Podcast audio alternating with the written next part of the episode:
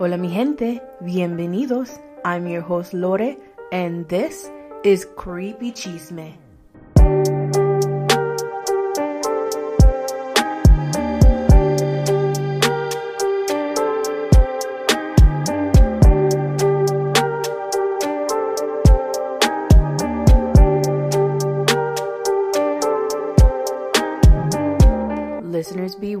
Some stories and info are not suitable for all, especially young children.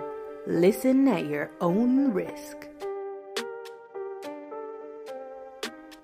Hola mi gente, it's your girl Lore here to bring you all the creepy chisme. And let me tell you, have I got some really good chisme for y'all today. Uh, this week's gonna be a, a little rough for me. Uh, I have a lot of emotions going on. I am turning another year older. And seriously, I just get more anxiety every birthday because it's like one year closer to death.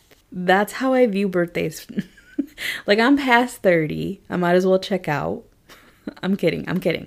But it, it is sad. It's still sad. I'm not excited about birthdays anymore. Oh man, um, it's been a while. What's been going on lately? Uh, we had Valentine's this past week, and I know it's the divorcee in me, but I see everyone's cute little Valentine's posts, and I'm just like, ugh, the effort you have to put into a relationship. And then I just sit back, sip on my wine, and snuggle in.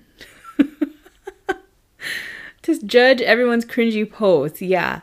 Uh, the best posts though are when a couple is literally together, but the post is about how much they love each other or love one one of them, whatever. Aren't you right next to each other? Why don't you just verbally express that to them? And honestly, nobody cares. I'm just being honest here. I can't hate though because I too am that idiot though. but I hope y'all had an amazing Dia de Amor with your baby daddies, future partners, now partners, past partners, side chicks. I don't judge. You do you. okay, I judge. Let me stop lying. But we all do, so don't hate on me, okay? Can you tell? I'm hating. It's Valentine's Day. I hate it. but before I get into the next part here, I I just want to take a minute and thank all of you who have been actively listening, sharing, comment, messaging. I mean, without you, I would have no ganas to continue because this shit is hard work. I'm not kidding. My advice for those wanting to start a podcast is make sure you love what you are researching or talking about. And I love writing. I love being creative. I mean, it's more than just speaking into a microphone. And then there's the editing part, which is a whole nother journey in itself and takes hours. However, this is something that I, I truly enjoy, and with your support and feedback, I I will continue to get better and keep posting.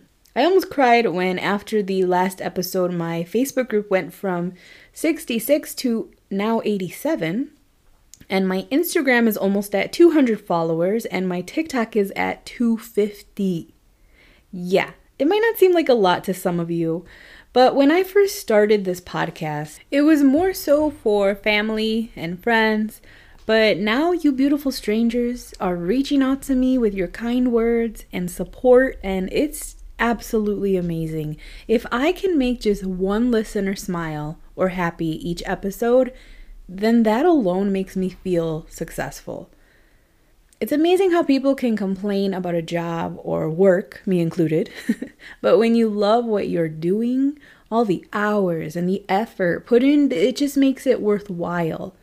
And not just that, but seeing the positive feedback and the negative too, it truly moves me and makes me feel like for once in my life, I'm successful at something and I hope this continues to grow from here and all of you, mi gente, continue spreading the chisme and helping your girl out. It really means the world to me. All right, enough mushy gushy crap, but I had to share the love. But it's time for a creepy chisme updater story.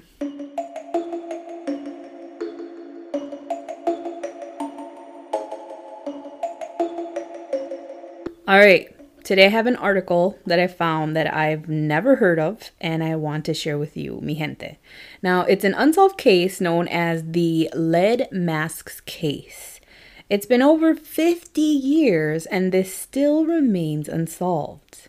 Now, this article is written by Kaleena Fraga and edited by Eric Hawkins. And this was last updated on February the 8th. You can find the article at allthat'sinteresting.com. The mystery of the lead mask case began in the hills of Rio de Janeiro. Uh, there, in 1966, a young man stumbled across two bodies, but the circumstances surrounding these corpses was bizarre from the very beginning. Now, the bodies were side by side, didn't have any injuries, and the dead men wore these lead masks over their eyes. Now, the few items they had with them offered absolutely no answers, and one of them had a note in his pocket that only makes this mystery more creepy. Now, of course, because it's a mystery, there are tons of theories on this mysterious incident, ranging from the supernatural to aliens, everything. You could anything you could think of. But investigators still don't know why the two dead men wore these lead masks and what drew them into the Rio Hills or what killed them. So on August 20th, 1966, a young man named Jorge da Costa Alves decided to take his kite into the hills. As he wandered through Vintém Hill in Niterói, Rio de Janeiro, he came across the heart stopping sight of these two bodies in the weeds. Oh, my worst fear finding a body. When police arrived, they found a strange scene, and both men were dead. They wore raincoats over their formal suits and handmade lead masks over their eyes. Now, nearby was an empty water bottle, some towels, and a little bit of dinero. But perhaps the most bizarre clue was a note that one of the dead men had in his pocket. So the note says, quote, 1630 be at agreed place. 1830. Swallow capsules. After effect, protect metals. Wait for mask signal. What? I don't know. Okay. so the lead masks case had begun, but although police managed to gather more information about the dead men in the next few days, each answer only led to more questions. So, who were these two men? Uh, the first man was Miguel Jose Viana, and the second was Manuel Pereira da Cruz. Uh, Manuel was 32 and Miguel was 34. They were both married electronic repairmen who hailed from Campos dos Goytacazes. Ooh, these names, these South American names. Goytacazes, about 175 miles from the Niterói. Now, police attempt to retrace the men's steps, and they found that both had told their families on the morning of August 17th that they needed to go to Sao Paulo to buy equipment and a car. But instead, the two men had boarded a bus for Niterói. Now, after arriving in Niterói around 2 p.m., the men made several stops. They bought identical raincoats at a local store and a bottle of mineral water at a bar. Interestingly enough, they kept the receipt, suggesting that they meant to return the empty bottle later for a refund which is common in South American countries. You return your bottle, makes people recycle, and you get like a dime or whatever. But witnesses who remember seeing these men can tell that something was off. The bartender who sold Viana and Pereira da Cruz the water remembers that Viana seemed a little nervous. She told police that he kept checking his watch. Now, from there, the lead masks case went cold. Manuel Pereira da Cruz and Miguel Jose Viana were last seen heading into the hills around 3:15 p.m. And 3 days later, they were found dead. So here's the theories, and this is what caught my attention. So to date, no one knows what happened in those hills of Rio de Janeiro. And like I said before, the two men's bodies offered little to no clues. And by the time they were found, they had decomposed so much that the toxicology report also could find no clues. But theories have emerged over the years. But my favorite theory of all is actually brought upon by Pereira da Cruz's wife, who claimed that both men had dabbled in scientific spiritism and both were interested in contacting alien spirits. In fact, they tried multiple times with their friend Elicio Gomez. What? I need to look that up. I didn't even know that existed. Scientific spiritism? I'd like to contact an alien too. Now, at one point, an electronic device the men had built together blew up in Pereira da Cruz's backyard. The three had apparently tried the device again on a beach and claimed to have witnessed an explosion in the sky. Police, however, followed more terrestrial leads. they briefly eyed Gomez as a suspect since Pereira da Cruz's wife said that they had an argument, and Gomez also had told them contradictory stories a few times. And another man, Hamilton Bezani, even told police he'd helped rob and kill Pereira de Cruz and Viana after meeting them at a spiritualism center and luring them to Niterói. Now, he claims an accomplice told him, We have killed them both. We forced them at revolver point to take the poison. However, police were unable to find anything to back up this story, and it was dropped. Now, in the end, it's not enough to know why these two men went up there. The mystery continues and fascinates many. Whatever the case, the two men entered these hills with a mission. They slipped a lead mask over their eyes, and then their world went dark, and the mystery of the lead masks began. Ooh, what do you think? Okay, okay, so in reading the story, and getting excited about aliens, I came up with my own version of what happened. So, the two men were lovers. And in South American cultures, mm, it's, it's it's not it's frowned upon still. They're like way behind than America and other countries. It's found it's frowned upon for you to be gay. Um because they're very religious. So these two men, I think, were lovers and couldn't tell their families and committed a suicide pact. That's what I think happened. Yes, maybe they really did like scientific spiritualism and believed in aliens and wanted to contact them, but I don't think that's what they were trying to do. But the mystery baffles me and I find it interesting. Nothing has ever been found, and it, 50 years later, it is still a mystery. Now, another story I quickly want to share with you is actually something that has recently come up. Now, some of you may have heard or seen this on TikTok, but I dived a little deeper and wanted to know what the fuck was going on. Okay, so this video surfaced of these birds flying right down at full force and crashing into the ground. Now, I'll post the video on Instagram so you can see, but some of the birds die on impact and some immediately fly away. Others kind of shake it out and slowly regain composure and then fly off. But it looks like all these birds were thrown down with immense force. However, I will say that without knowing anything about the birds and just seeing this video, yeah, you'd be creeped out too. But there may may be an explanation. Now, of course, conspiracy theorists were like, "Oh shit, the end of days has begun." so they view it as a sign. Uh, some claim that it's just high pollution around the area as the culprit and it's bringing down birds. But the problem with this theory is that in the video, you can clearly see all these birds fall down at once, like in a flock. So, if it was pollution or poisonous gases, these birds would be falling down constantly every day at any time, not all at once.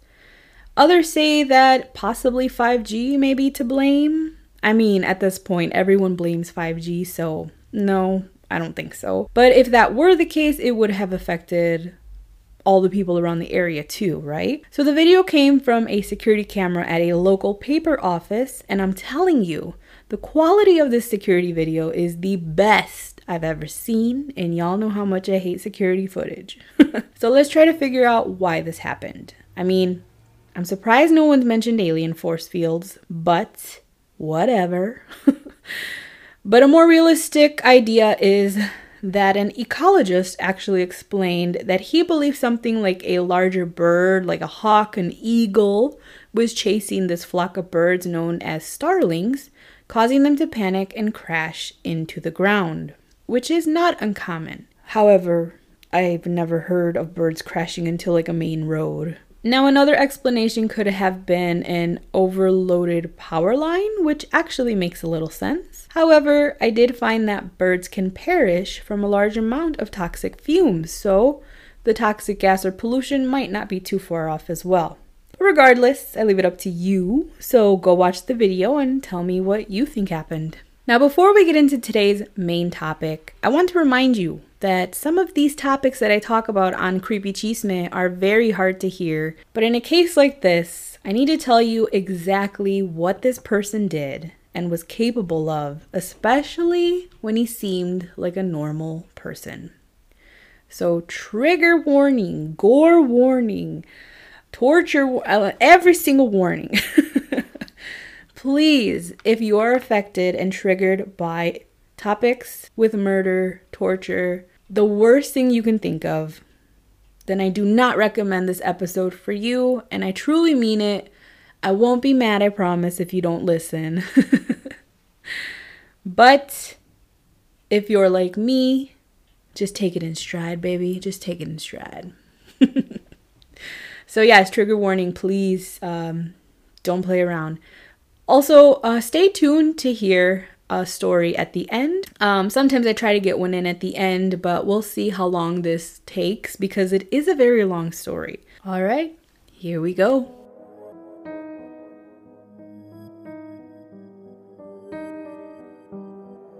The story I have for y'all today is about a serial killer who sometimes gets a little forgotten. Now, it is rumored that he could have been the inspiration for one of my all time favorite horror movies, Halloween. This is the story of Edmund Emil Kemper III, or better known as the Coed Butcher or the Coed Killer.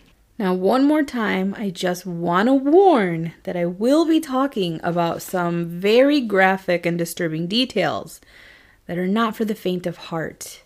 Even I had to take a lot of breaks and clear my head as I was writing and researching, but I want to remind you that the reason us true crime nerds share this and stories like this is to bring awareness to all the early signs that were overshadowed in his youth and to bring knowledge of personality traits that maybe one day might keep you safe or help you to get the help you need, whether that be for you or for someone else. Because if not, Ed Kemp's story is exactly what could happen. So let's go to the beginning because Kemp's early life, I think, had a lot of signs that mentally he was just not okay.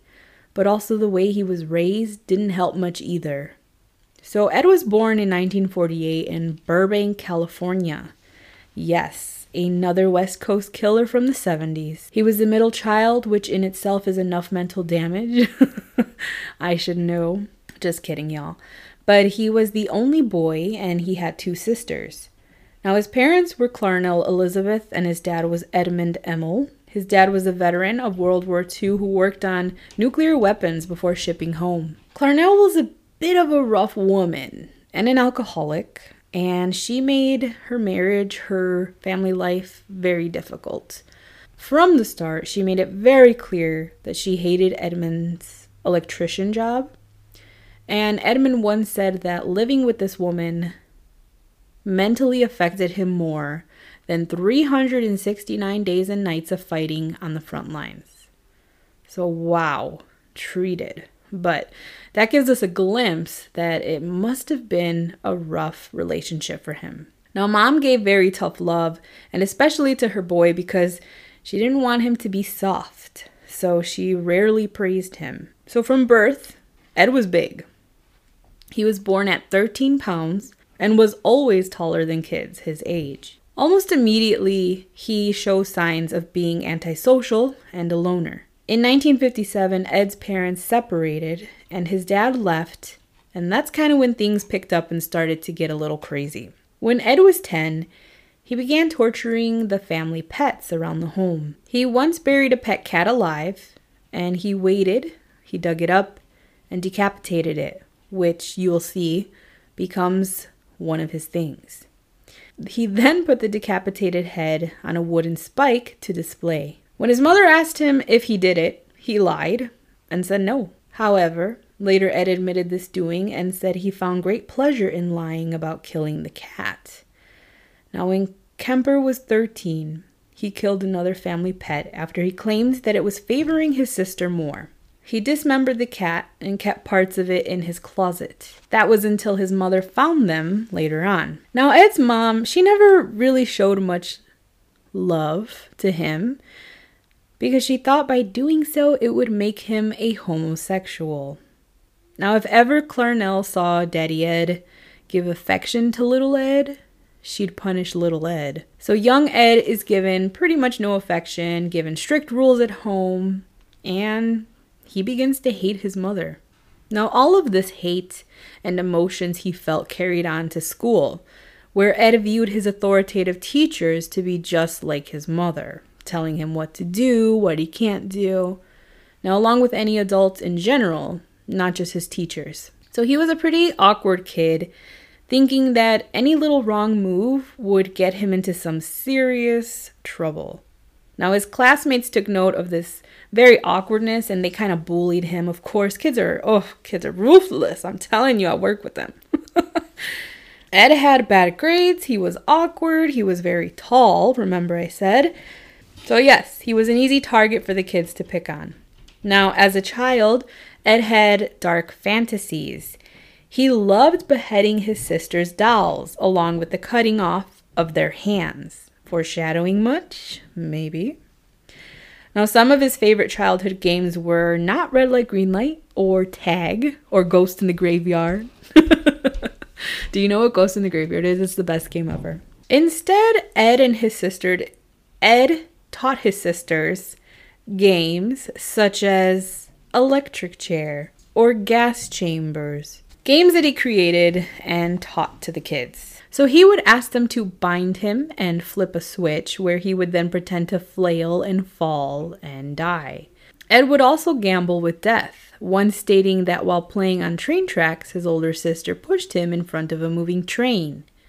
Well, she tried to, but she didn't succeed. Another time, she pushed him into the deep end of a pool, and he almost drowned. Ed claims his older sister did these things intentionally, but I'm not so sure. However, I will say if his mama treated him pretty bad and his older sister is seeing this, then why wouldn't she do the same, you know? Kids learn what they're taught. Although these experiences probably did scare him, I'm sure he did enjoy them a little. One time his sister teased him, asking him why he didn't kiss his teacher, to which Ed replied, quote, If I kiss her, I'd have to kill her first. End quote. Ed then later recounted that he would actually sneak out with his dad's blade, go to his second grade teacher's house, and watch her through the window. Yo, that is creepy AF. I mean, second grade, you're like eight tops. Wow, so many red flags. Now, are you thinking what I'm thinking? Where's Clarnell? His mama, where is she? Well, she didn't witness all of this, but she did know that something was off with her son. But instead of getting him the help he actually probably needed, all she would do is punish him even more. For example, sometimes she would lock Ed in the basement and leave him to sleep on the cold basement floor. She claimed that she did fear that her son would hurt her or her daughters. So imagine how Ed felt after all of this. Along with this was harsh abuse, mental, verbal, physical, telling him that a woman would never love him. So, eventually, Ed Kemper gets really tired of this abuse, and at the age of 14, he decides to pack up and run away to his dad. So, he finds his dad, who's in another part of California, and he discovers that his dad was remarried and even has a stepson. That's gotta be the worst feeling in the world. Ugh. So he stays for a little bit, but eventually his dad sends him to live with his grandparents. Obviously, I'm sure his behavior was the same. Actually, it says that it got a lot worse living with his dad because Ed felt like he was replaced, and as a now teen, he became more hostile and full of rage. So his dad pretty much is like, Look, you can't stay here. You're going to have to go back to your mom.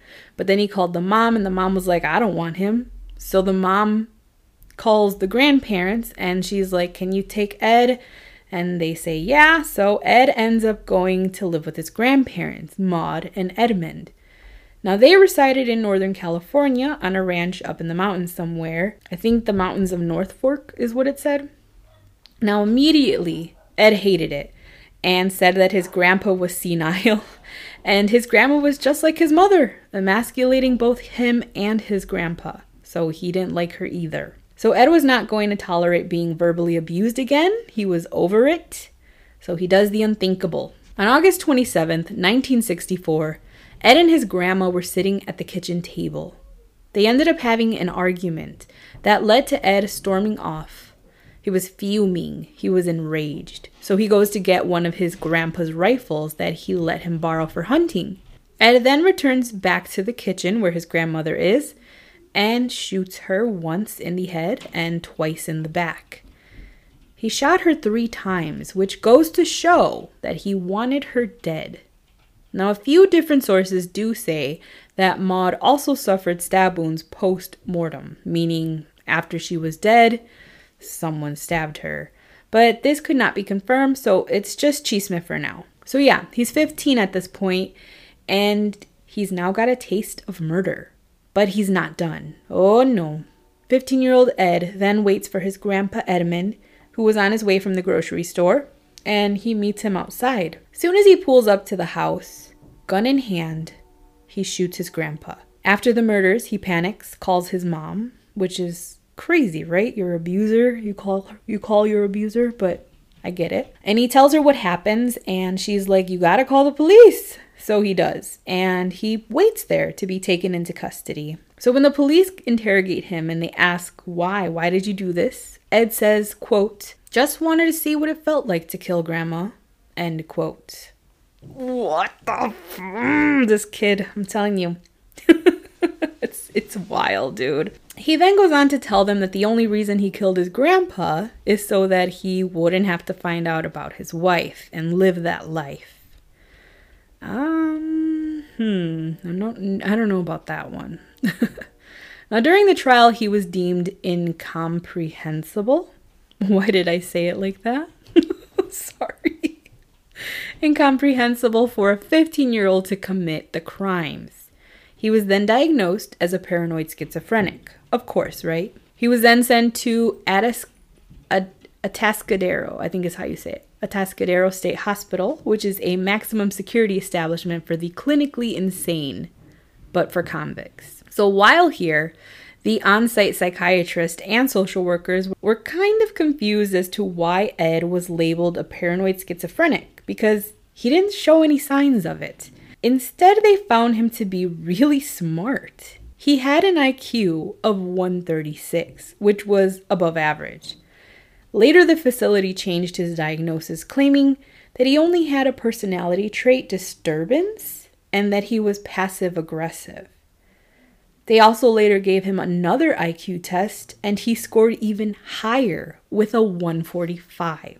So this dude is highly intelligent. Now, Ed was a model prisoner, so much that he was actually trained to administer psych tests and evaluations to give to other inmates. He was good at working and he took a lot of pride in what he was doing. But because of this job, Ed spent hours reading through paperwork of vile crimes other inmates committed. A lot of sex offenders. Now, by testing other inmates and speaking to them, he learned a lot and not anything good. Ed later admits that this is when he learned how to manipulate the doctors and also he learned how to best kill a woman after raping her to leave no witness. Good Lord. My God. So he's in a place where he's supposed to be getting help, and yet here he is. All this place has done is mold him more into the monster he is today. Now, when Ed turned 21, they decided to release him on parole because of his good behavior. Now, against his doctor's recommendations, they still willingly released him to his mother, who is at this point now remarried and divorced again. So his mom lives in Aptos, California, but was working as an administrative assistant at the local University of California, Santa Cruz. Now, after his probation in 1972, somehow Ed convinced his psychiatrist that he was rehabilitated and cured of mental illness. Oh my goodness. Now, it could have all been stopped. It could have all been stopped had they just kept him in jail, first of all, for a double murder. But the psychiatrists know that he's a genius. He's reading all these files, he's working with all these sex offender criminals. What the hell, dude? He was really good. He was really good at convincing these doctors. So good that one doctor actually completely cleared his record, his juvenile record. Are you hearing me? His two murder charges are now wiped off. Poof! Gone, baby. What the fuck? Okay. now, again, I will remind you he's very smart. He knows what he's doing. So, as part of Ed's parole, he had to go to community college. Now, his hope was to become a policeman, but remember I said he was tall. Well, now as an adult, Ed stood at a whopping six feet, nine inches. Holy shit. Because of this, um, he earned the nickname Big Ed. However, his size kept him from being accepted into the police academy, but he still had a very good relationship with a lot of the men joining the police force and on the police force in Santa Cruz. He even hung out with them quite often at a bar called the Jury Room. Now, eventually, he found a job with the State Highway Department, but he was still with his mom, who years later was still a toxica. Now, neighbors say you could always hear arguments at the home, and he tried to move out a few times, but because of finances, he ended up back with his mom later. Now, while living on his own one time, Ed got into a really bad motorcycle accident. He was hit by a car, and it messed up his arm pretty bad. Now, he ends up getting a $15,000 settlement, which was a lot of money back then. So, he ends up buying himself a 1969 Ford Galaxie and he cruises in his new car. Ooh, he's feeling good. So, he starts noticing as he's cruising town that there's a lot of girls hitchhiking. So, little by little, he starts storing some things in his car, you know, just in case he needs them one day, you know, like knives, plastic bags, blankets, handcuffs, a gun. Yeah. Then he eventually started picking up hitchhikers. He estimates over 150 at least. Now, I'm assuming he's practicing here because in one of my past stories, The Toolbox Killers, they did the same thing. He says that it's not until later that he notices he starts to have homicidal sexual urges. Now, later, Ed would reveal that after arguing with his mother, he would go find a victim, and these women played as stand ins to what he really wished he could do to his mother.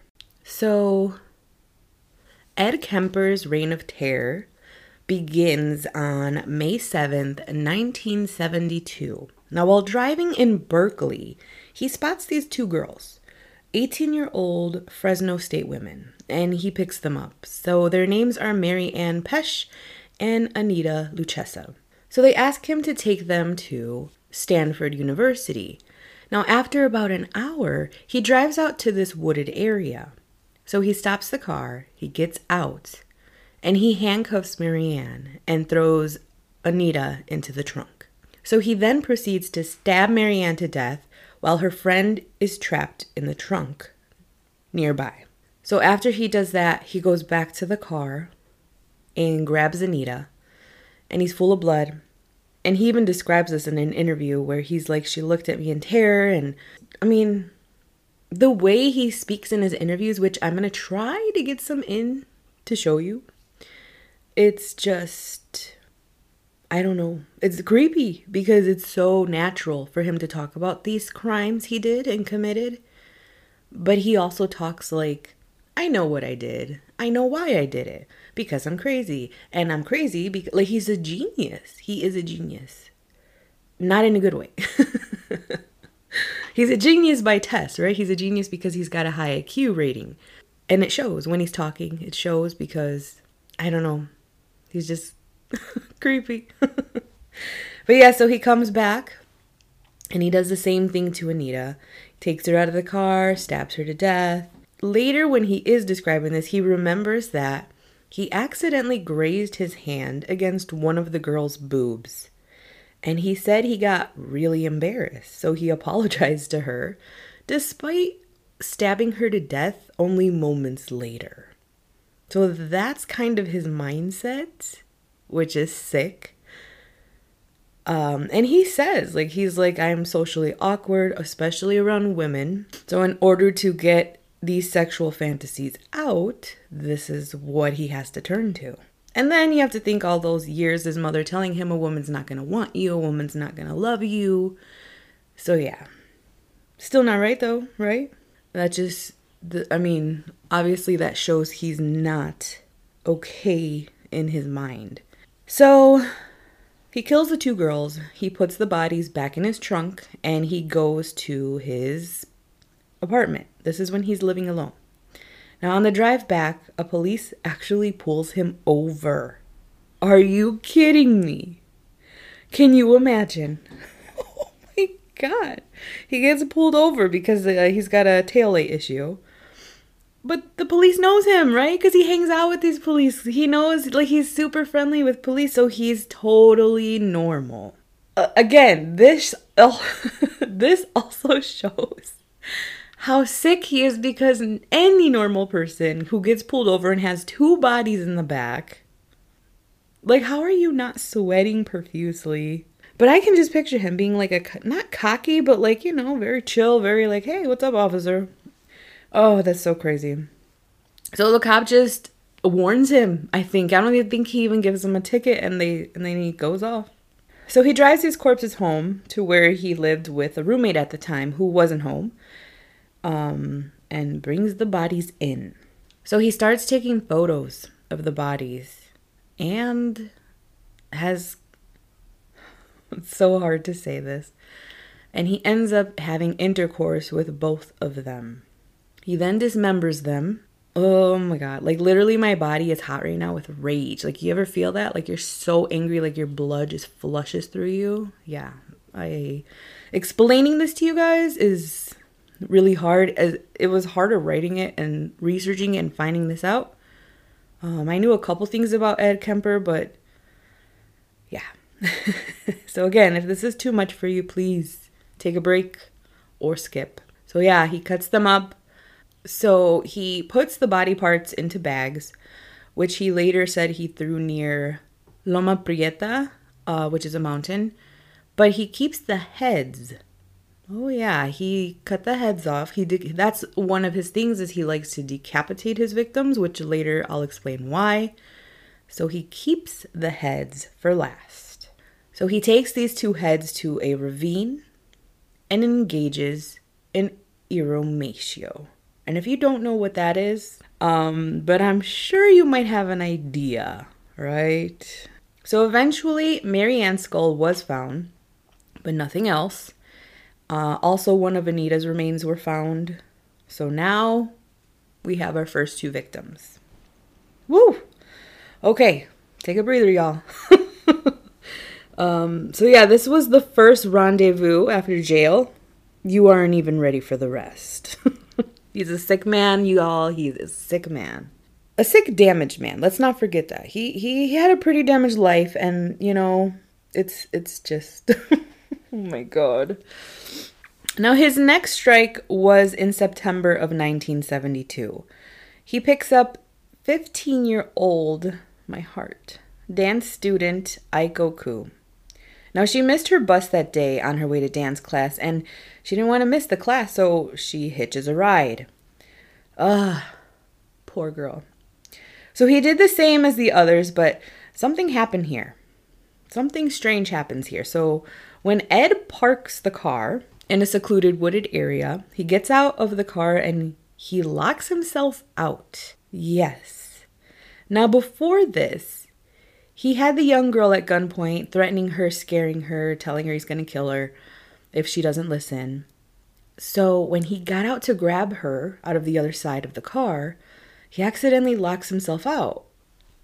Ed later claims that he gained so much trust with Aiko that she actually unlocks the door for him to get back in.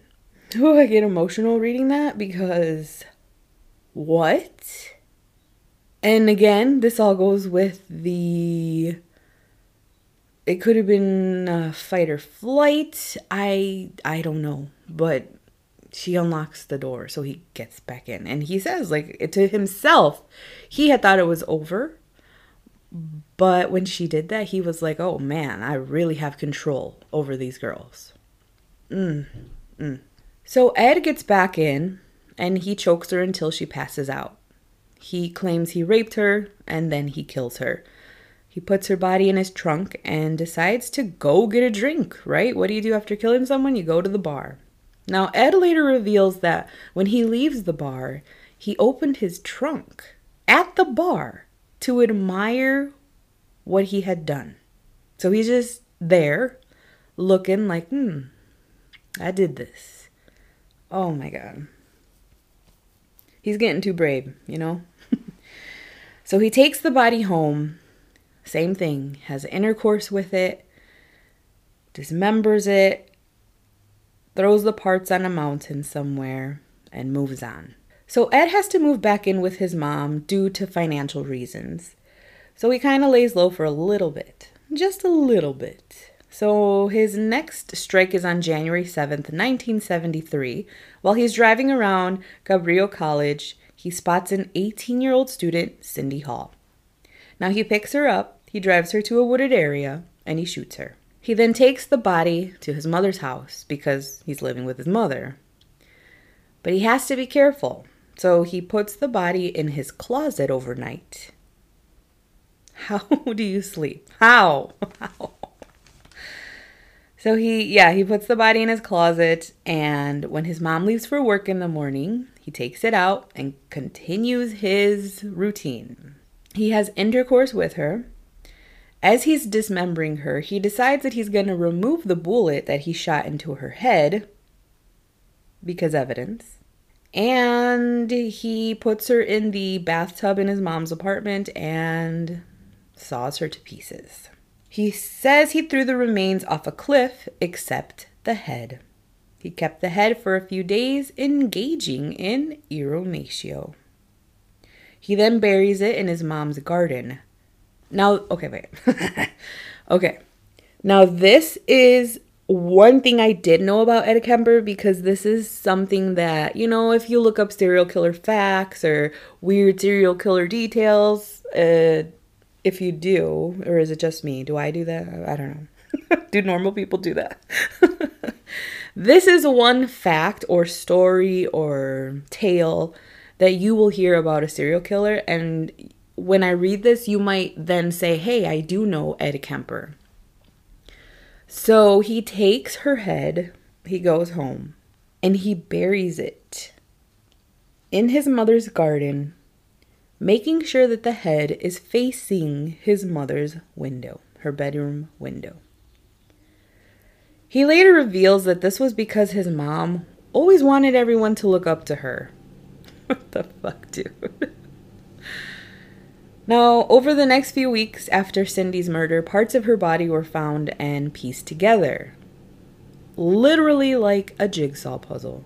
All the pieces were found minus her head and her right hand. They then discovered at this point that whoever did this used a power saw to cut up the body.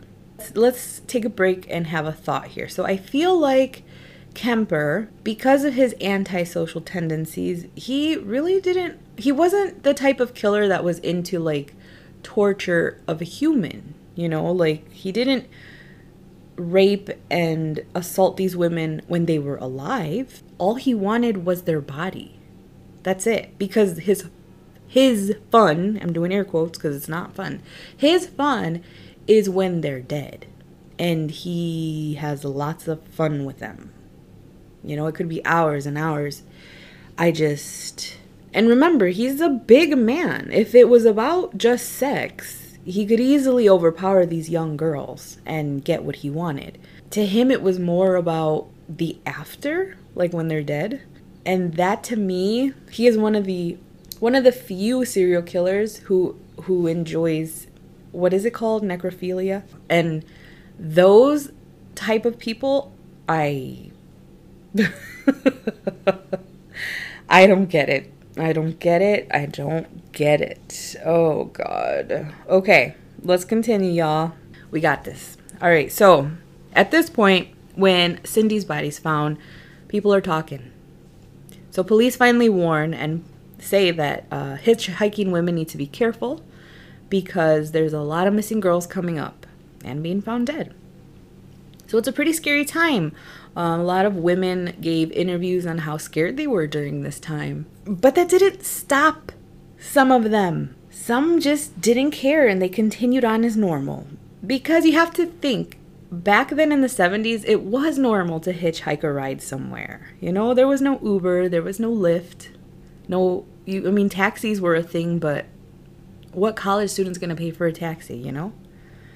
Oh, wow. Amazing. So, around the Santa Cruz area, police warn the university students, especially, and they tell them that you can still get rides from cars, but just make sure that they have a university parking sticker. So, don't trust anyone else. Well, remember Ed's mother works at the university?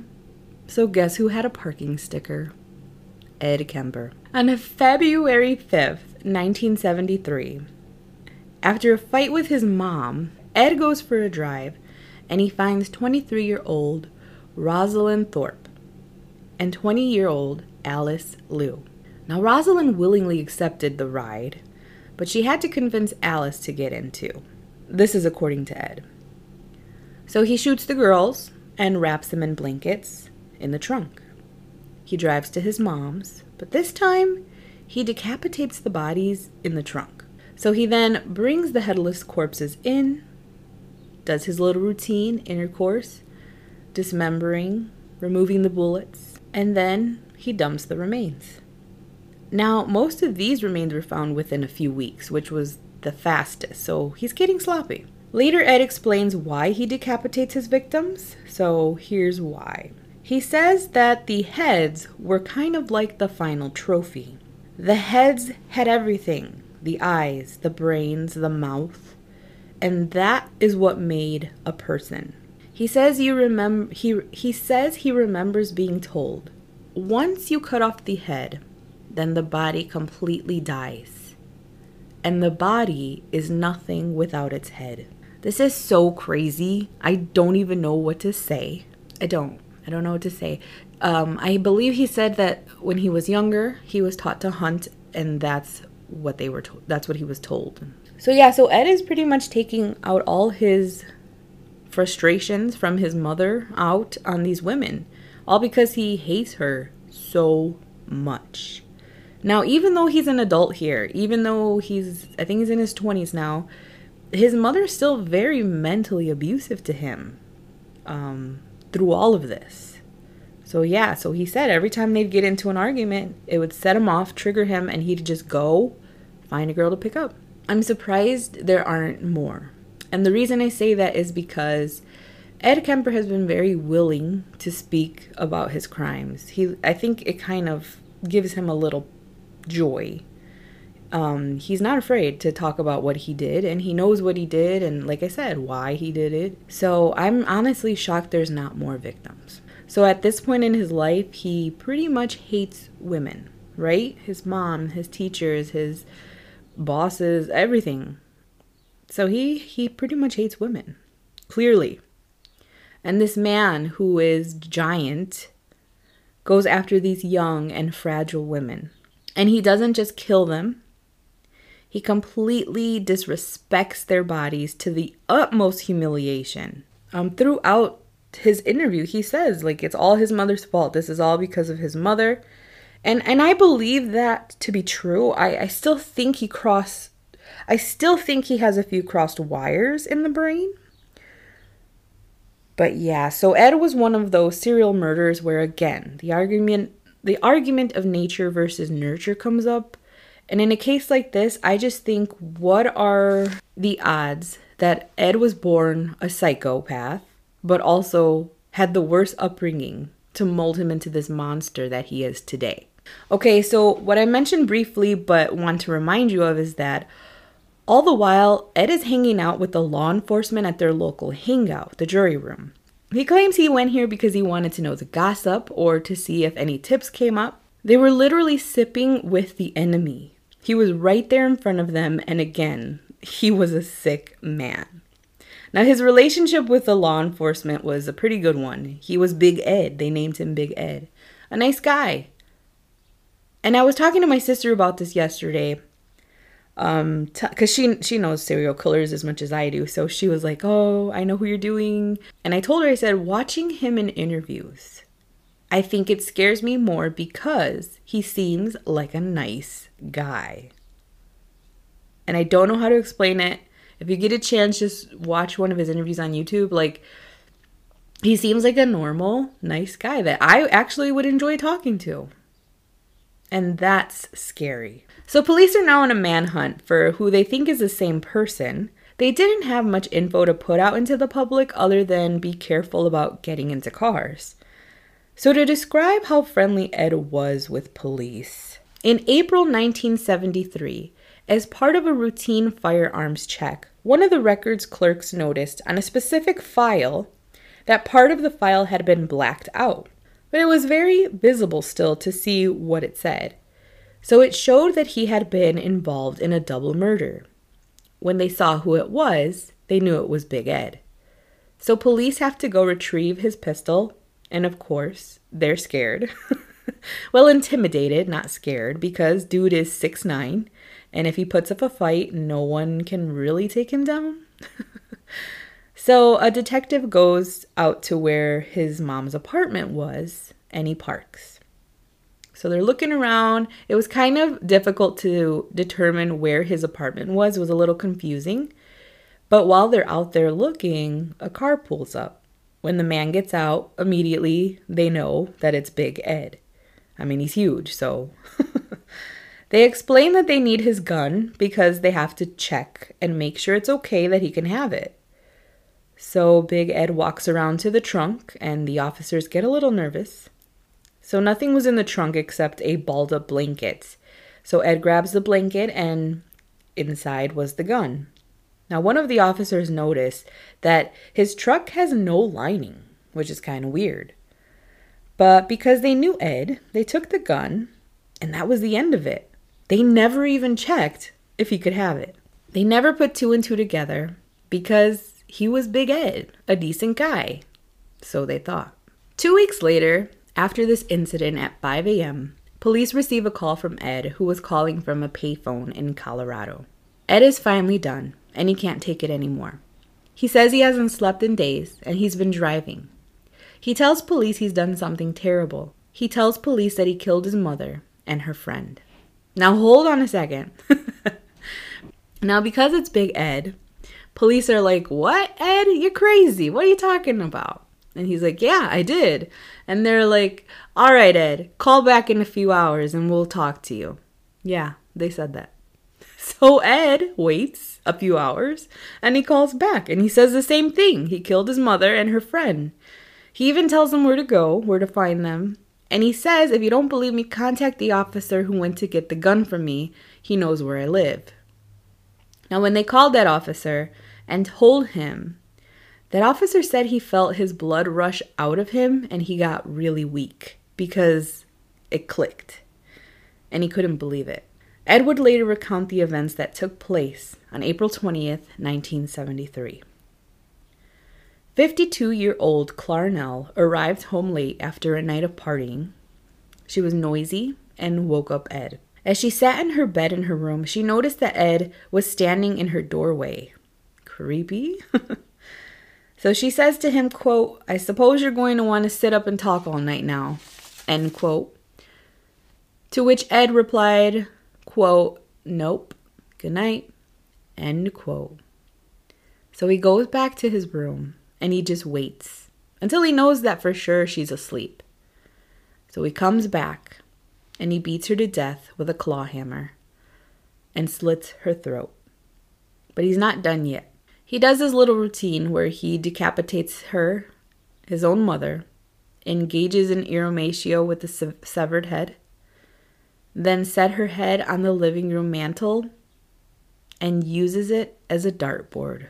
Ed tells us that he spent about an hour just screaming at his mother's head. Now, eventually, after all the rage and anger, he smashes the face in, and he says that he even tries to cut out her tongue and larynx. He threw them down the garbage disposal to completely destroy them. But apparently, the disposal couldn't even break down the vocal cords and it spit them back out into the sink. Cringe. Cringe, y'all. Ed later says that this was his mother, that this was a sign from his mother because she never shut up, even in death. So he hides his mother's corpse in a closet and goes out for a drink. When he gets back home, he comes up with this plan. He invites his mom's friend, 59 year old Sarah Hallett. He tells her he wants to watch a movie and hang out. So the plan was to say that these two women left on a trip together, so no one would get suspicious that they were missing. But soon as Sarah arrives, he strangles her, puts her in the closet too. Then cleans up and he takes off. Now, he does later mention that the reason he only strangled his mom's friend and put her in the closet was because he was done. After he killed his mom, he had no need or want to do the things he had been doing previously, and that's why he didn't do much to his mom's friend except strangle her.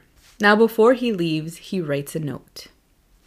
So here's the note that Ed Kemper left. 5:15 a.m. Saturday.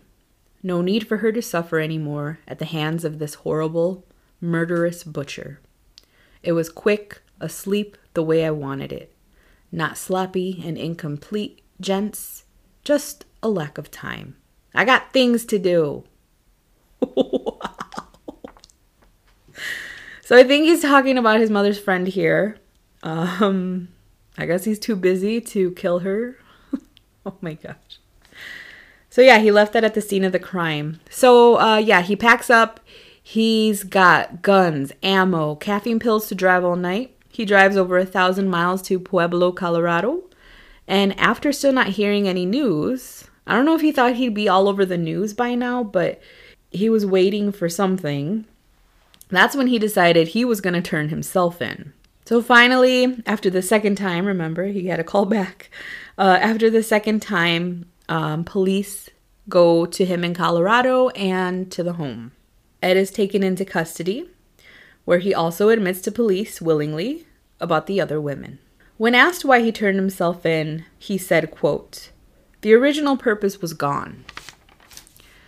It wasn't serving any physical or real emotional purpose. It was just a pure waste of time. Emotionally, I couldn't handle it much longer. Toward the end there, I started feeling the folly of the whole damn thing. And as the point of near exhaustion, near collapse, I just said to hell with it and called it all off. End quote. Now, again, he's blaming his mother, and now that she's gone, it's over for him. And I wonder if he would have killed his mother early on. Would this have stopped? Crazy, y'all. I need a fucking drink. This is crazy. So on May 7th, 1973, he was indicted on eight counts of first degree murder. Now, because of his detailed conve- confession, all he really could do was plead not guilty by reason of insanity. Now, while he was in custody, Ed tried taking his life on more than one occasion. However, the case went to trial in October of 19 in October of 1973, and after 3 psych tests, he was found to be sane. In fact, they claimed that he was well aware of his doings and enjoyed the attention he was getting as a murderer. But remember, he used to work in the mental hospital when he was younger and he knew how to pass those psych tests, so just keep that in mind. Now, Ed took the stand at his own trial, claiming that he killed because he wanted the victims for himself, like an item to keep. He then tried to get the jury to think he was crazy, stating that no sane person could do the things he did. He also said he had two personalities, and when the killer took over, he would black out. Honestly, mi gente, I kind of agree with this chump. A lot of serial killers or murderers in general say that sometimes they get so heated. And if he was so heated after a fight with his mother, yeah, he possibly could have blacked out. To me, him blacking out is the only plausible reason someone could do the things he did and sleep at night. On November 8, 1973, Ed Kemper III was found guilty and sane on all accounts. So he asked the judge for the death penalty, even requesting death by torture. But instead, he was given eight life sentences and sent to a medical facility to get mental help after what he did. Now, in prison, Ed was kept with other notorious criminals like Herbie Mullin and Charles Manson. Ed, who towered over everyone, was very intimidating. He hated Mullin, and he said he was a cold blooded killer, killing everybody for no good reason. Now, Mullin used to like to sing out, especially when people were watching TV, and Ed would shut him down, even once throwing water at him. Ed then said when Herbie was a good boy, he'd give him peanuts. Now, eventually, Mullin would ask Ed if he could have permission to sing. Ed then states, That's called behavior modification treatment. Remember, this dude's IQ is 145, and he knows all these different forms of mental training and abuse, and he's using it on the prisoners. Pretty scary, honestly. now, regardless, in prison, he was a model prisoner, and he was a secretary for the jail psychiatrist, scheduling inmates' appointments. Hmm, they just never learn, huh? he loved ceramics and was pretty good at it. And listen to this. Ed loved reading and recording books on tape for the blind. It is said that he spent over 5,000 hours narrating books, over, seven, over 700 recordings. Imagine someone enjoying a book and it's him reading. Oh, God. Now, Ed says he never held back details of his crimes because he hopes by telling his story that he can save someone else from killing. Since he's been imprisoned, he's been denied parole 13 times. His next hearing will be in 2024, but my guess is it'll be denied again.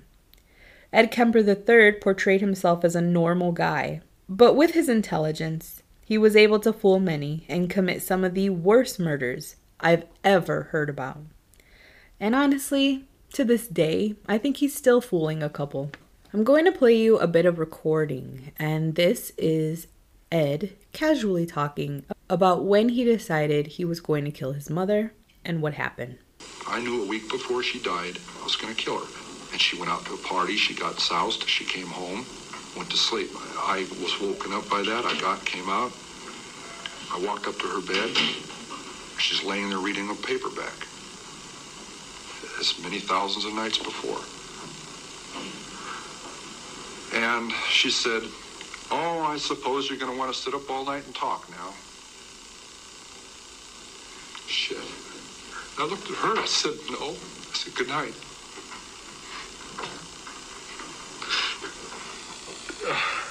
And I knew I was going to kill her. You know? And I'm so cold. It's so hard. And that's the first time in 10 years I've looked at it that way. I mean, that intensely, that honestly. It hurts. Because I'm not a lizard. I'm not from under a rock. I came out of her vagina. See? Came out of my mother. And in a rage, I went right back in. For seven years, she said, I haven't had sex with a man because of you, my murderous son. Is one of our arguments. I cut off her head. And I'm and I humiliated her corpse. It's there. You know? A six young woman dead because of the way she raises her son and the way her son is raised, the way he grows up. And what's her closing words? I suppose you want to sit up all night and talk. God, I, I wish I had. Now, during him explaining this, uh, you can't see the video, but He definitely got a little emotional. And this shows that even though it was his mother and he hated her, he says, I came out of this woman. Like, she still gave me life. She's my mother. And it does get him a little emotional. And this is one of the few times Ed ever shows emotion in talking about these murders. So during his interview, Ed is asked a question that I want to share with you. I'm someone who has been a murderer for almost 20 years.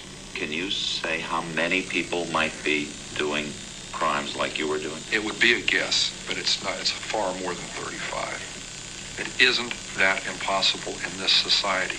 It happens. Are there more people? They didn't give up.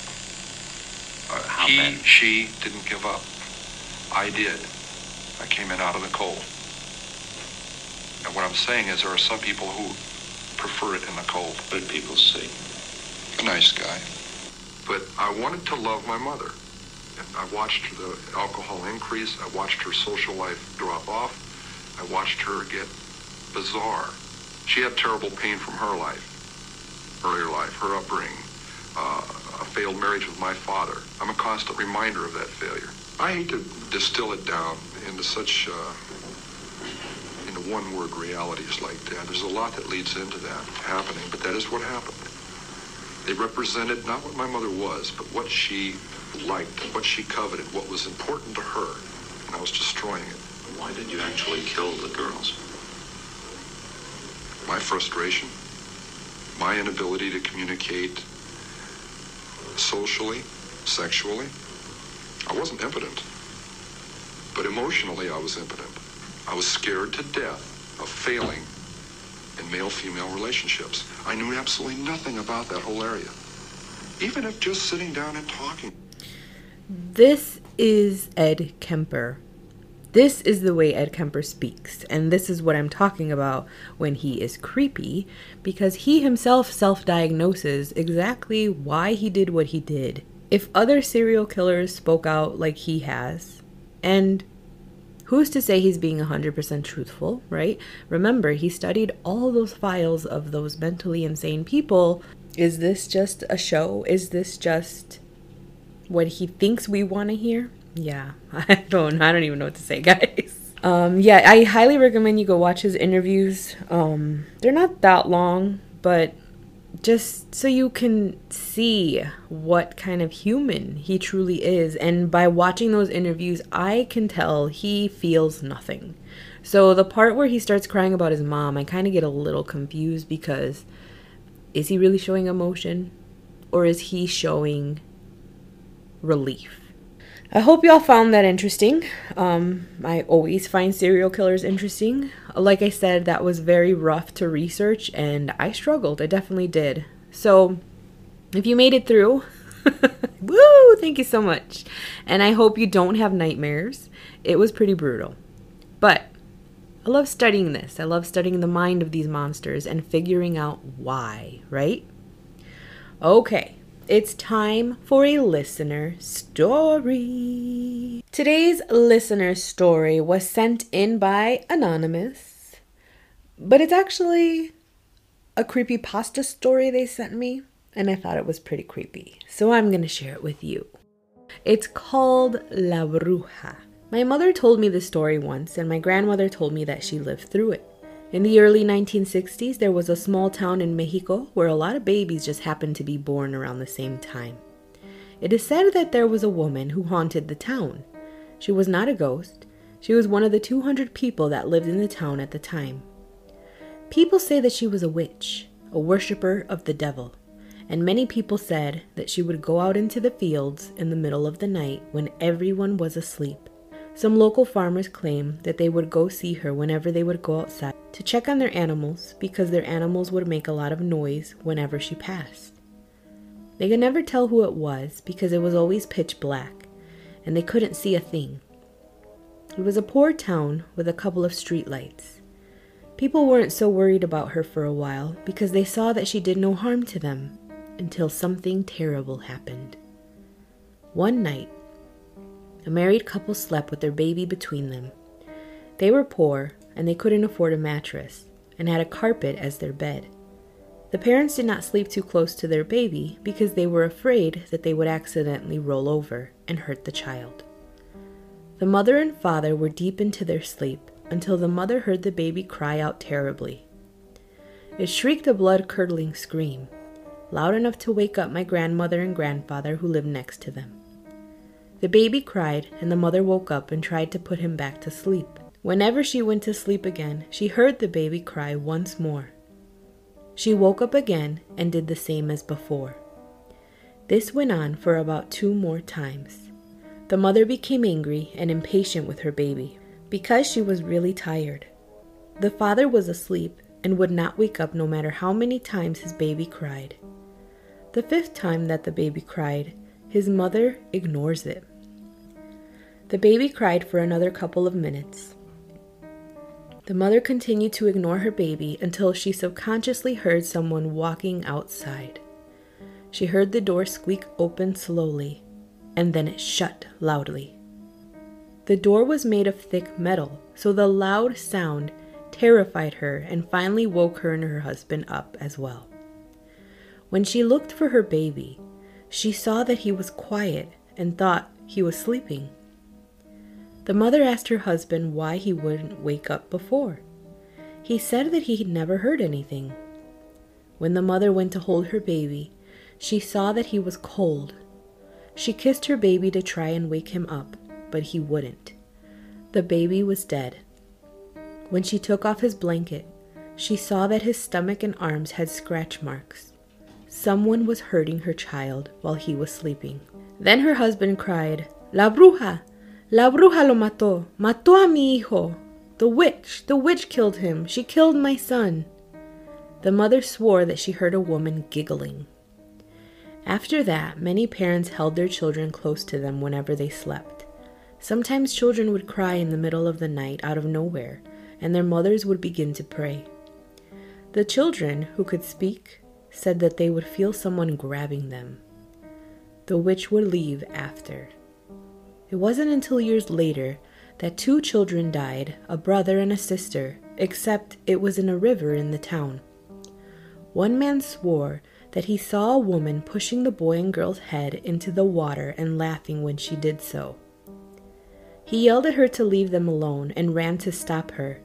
She kept laughing at him and was singing as he ran towards her.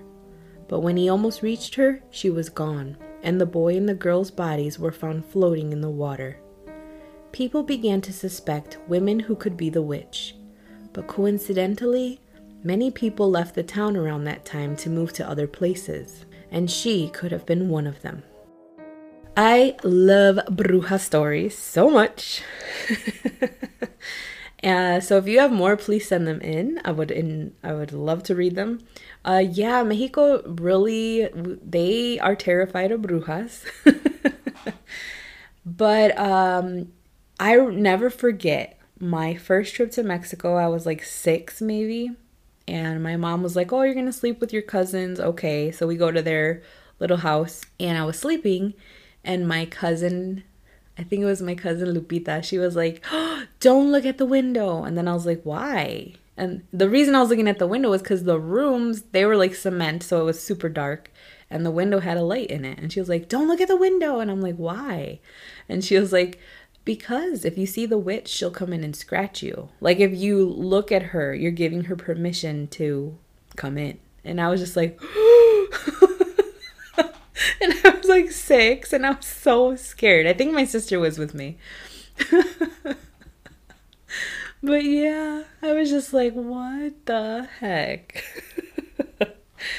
but yes, I've heard lots of stories of witches scratching babies and all this stuff. So watch your babies, y'all. I hope you guys enjoyed today's episode. Remember, y'all can always find me on Facebook groups and Instagram. Share this episode with a friend or on social media. That'll help you girl out. And if you like this crazy episode and you're listening on Apple Podcasts, make sure to hit those five stars and leave a good review for us. The more reviews, the more gente that'll want to listen. It's been really creepy, y'all. Gracias por escuchar y nos vemos pronto.